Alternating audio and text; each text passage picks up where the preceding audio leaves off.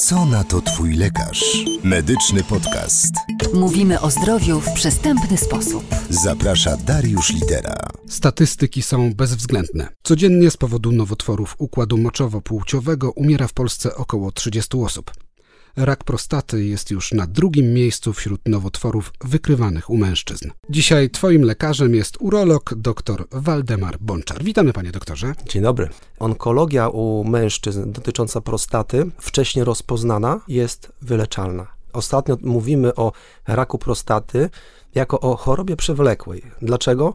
Bo z rakiem prostaty można umrzeć, nie trzeba umrzeć na niego. Traktujmy się po prostu jako samochód, bo samochód robimy przegląd raz w roku, tak? Dbamy o niego, wymieniamy olej, podbijamy te przeglądy. No my jako faceci, no miłując się w samochodach, powinniśmy robić to samo.